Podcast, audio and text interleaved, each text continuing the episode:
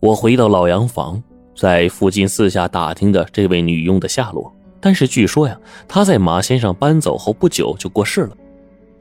几个和女佣熟悉的邻居老人告诉我，在临终之前，这位老妇人不停地说着对不起之类的话，似乎是死亡也无法弥补生前的罪过，至死眼睛里也都是泪水。如果她没有做过什么亏心事的话，那为何要道歉呢？我猜当年明宇的死不只是女佣看管不力那么简单，当年一定是女佣在镜子上动过手脚。这个时候一个电话几乎让我疯狂，他彻底堵死了我的调查思路。是老钟打来的，他惊恐的声音从电话筒里传来：小敖，那镜子回来了！什么？我简直不敢相信自己的耳朵，被老爷砸碎的镜子，这一点事没有，被人又拿回来了。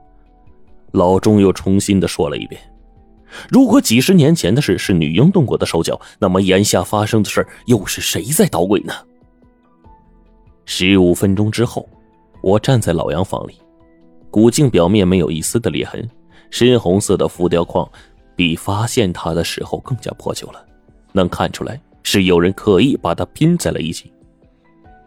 我抚摸着光滑的镜面，镜中显示出我手指上褐黄色的老茧，大胆的假设闪过我的脑海。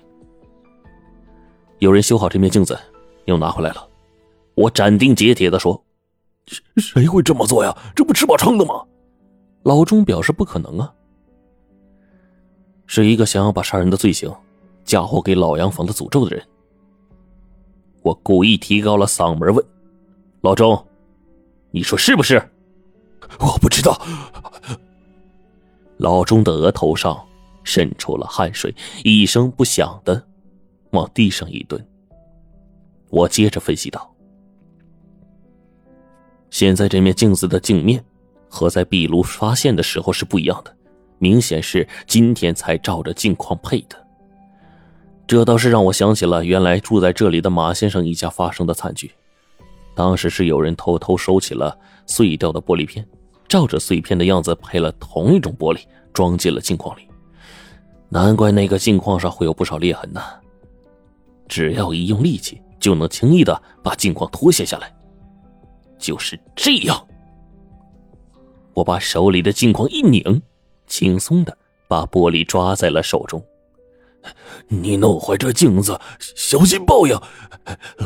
老袁的下场你也看到了。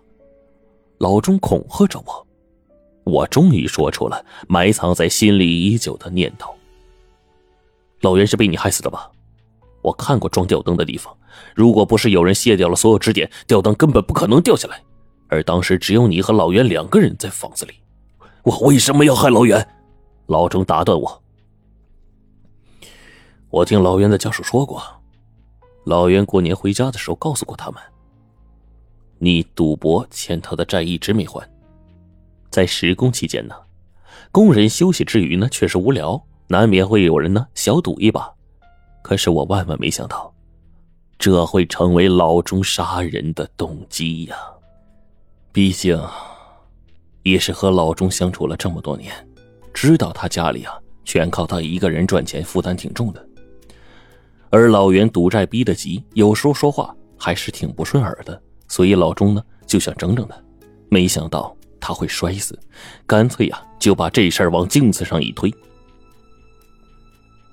老袁死后，老钟也是自感愧疚，觉得对不起他的家人，就主动提出了自首。小王啊，我跟你说的有关镜子的话全是真的，我没一句假话呀。我知道。我给老钟发了根烟，打算呢在他去警局之前告诉他当年马家惨剧的真相。其实啊，这事我也没有证据，但是我猜啊，我的猜测应该是89不离十。马先生儿子明宇出事那天呢，女佣啊可能在擦镜子的时候呢不小心弄碎了，因为镜子看起来啊像是之前的古董，而女佣啊又不识货，生怕马先生让他赔钱，所以呢他就把碎片呢照原样拼回去了。哎，女佣啊，本来是想把打碎镜子的过错呀嫁祸给明宇，谁知道啊，巧合的事发生了。明宇经过镜子的时候呢，拼凑起来的镜子突然倒了下来，就酿成了惨剧，害死了主人的儿子。这个打击啊，让女佣是耿耿于怀，她永远无法原谅自己的过失，所以每一次只要在镜子破碎之时，她都会重新的配好新的镜子。和你一样，她也知道如何拆卸镜框，而马家上下的人呢，没有人会怀疑啊吃癫的她，她就以这种方式赎着自己的罪过。马先生的女儿呢，也并非是散了魂魄，而是这栋老洋房被抹在墙里带有动物粪便的烂泥啊要了她的命。正是在空气中啊带有细菌的病毒才导致她的肺炎。至于马太太呀，完全是一场意外。听完我的推理，老钟竟然露出了不解的表情。不是，那面镜子是在哪里砸死马太太的呀？老钟突然问道。我回忆了一遍马先生的话，说是从阁楼上掉下来的。不可能！老钟从地上弹了起来。洋房挑空的阁楼是我拆的，依照阁楼门的尺寸，镜子根本放不下来，你就别说从里面掉下来了。难道是马先生在说谎？他为什么要骗我呢？不止骗我，他还骗了很多人。从他太太死去的那天开始，老钟再一次提醒我，在我修那面镜子的时候啊，我发现那个镜子像是被人握住了两边的镜框，挥舞着砸过什么东西，所以裂痕才会很对称。马先生说他在走廊里砸过一次镜子，可能是那时候留下的，也可能是他砸太太时弄坏的痕迹。我试图站在马先生的角度思考他弑妻的动机。女儿因为妻子的迷信而耽误了治疗时间，儿子又因为妻子执意留在家中而发生意外。比起女佣，马先生把更多的罪责怪到了妻子的头上，利用所谓镜子的诅咒杀了她。那么镜子第三次碎裂的时候，正发生着一起谋杀，而最后一次换上玻璃的人是马先生。